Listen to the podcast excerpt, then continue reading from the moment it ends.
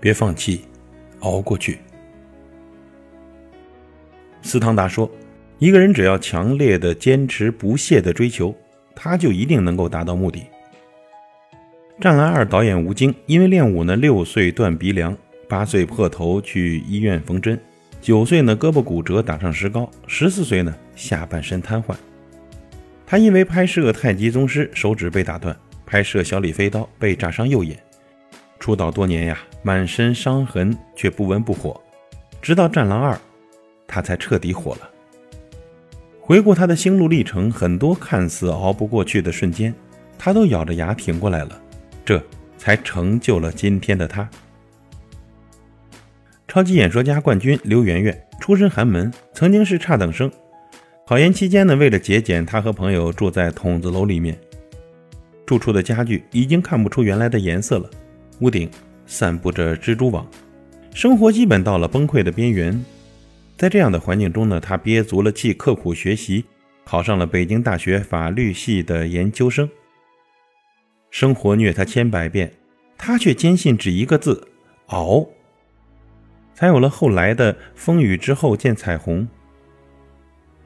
真的，不管是名人还是我们普通人，每一个人都会有感觉艰难和坚持不下去的时候，但只要往前看，以熬的心态处之，都会有看到光明的那一天的。怕什么前途无望？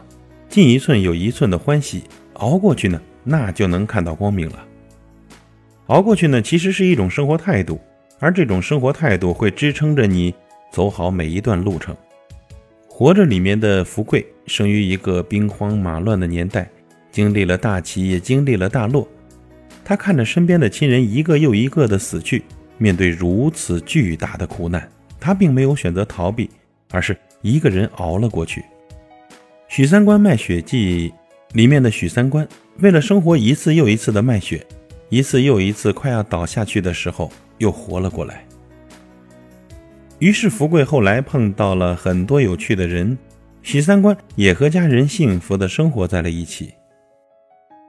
人若敢在黑暗的旷野独自唱着歌走路，在烈日炙烤的悬崖无声的攀爬，那么在现实的世界里，人的日子会有更合理的安排的。你总要面对很多的难关，一个人去跨过那些以为跨不过去的坎儿，爬过很多个又高又险的山丘，才能守得云开见月明，等得柳暗花明时。真的，熬过去就好了。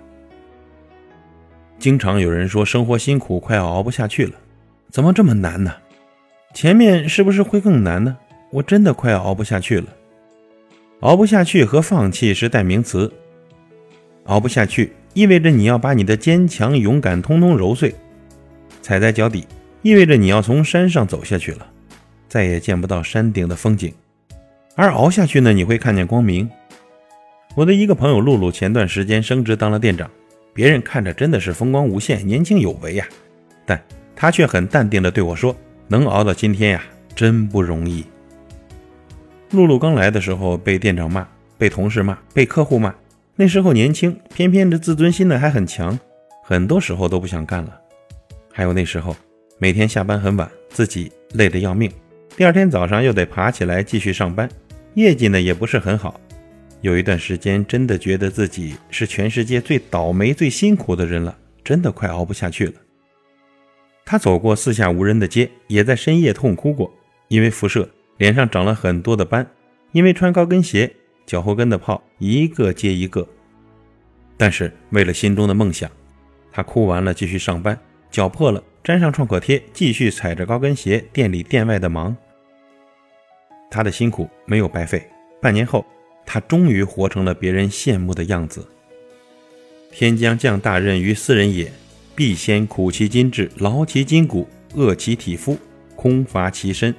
行拂乱其所为，在某一个阶段，我们总会觉得自己是全世界最辛苦的，借此证明快要熬不下去的真实性。总觉得往前多走一步，脚忍受的疼痛就更多。其实生活也就那么回事儿，熬过去，或许真的就成功了。很多时候，我们坚持不下去，是因为我们看不到终点，觉得自己不行，不够优秀和勇敢。而事实上呢，那些熬过去最后成功的人，只是比我们多坚持了一段路而已。最近几个好朋友闭关准备教师资格证考试、公务员考试，还有法律职业资格考试。除了吃饭睡觉，就是看书。因为不够优秀呢，他们要付出比别人多几倍的努力。而那些说熬不下去的人，还没好好努力就放弃了。我认识一个二本考研去了北大的学姐，整整一年，她每天学习十五个小时，不敢有半点松懈。有一段时间很焦虑啊，四点起床看学习视频，看书到十二点才睡觉。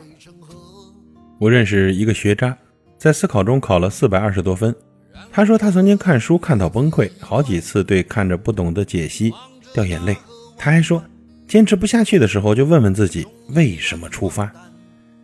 所以你看，快熬不下去的时候，你应该欣喜，因为通往成功的大门已经为你开启了。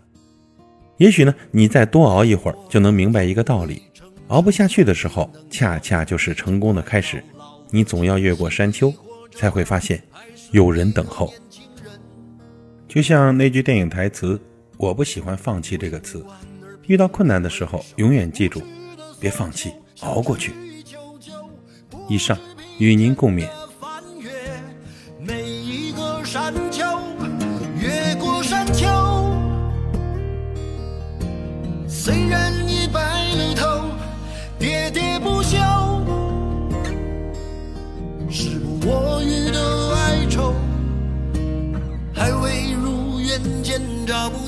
就把自己先搞丢。越过山丘，才发现无人等候，喋喋不休，再也换不回温柔。为何记不得上一次是谁给的拥抱，在什么时候？